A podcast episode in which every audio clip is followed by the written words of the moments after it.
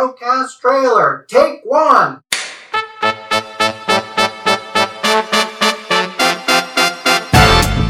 Hi, I'm Jeremy Dobrish, and I'm a live events creative director. And sometimes I wonder, creative director, does that mean I direct creative things, or does that mean I direct creatively? I mean, I wonder all sorts of stuff about events. What actually makes a speech good? How do you weave a brand into an incentive program? What will events be like in five years? And it's that curiosity that made me start a podcast. I love talking to people who work in the events industry, who are amazing at what they do, and who will answer my questions about how to make events better.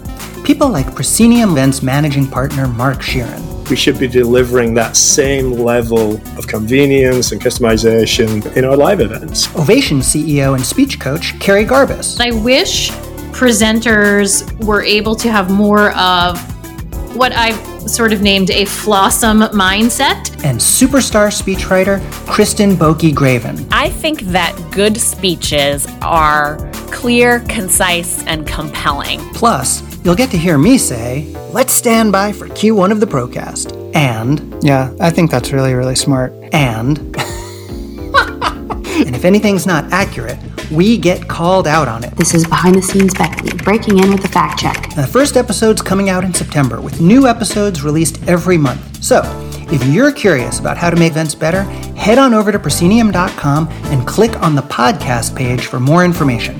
Or go to your favorite podcast app and subscribe. You just might learn something.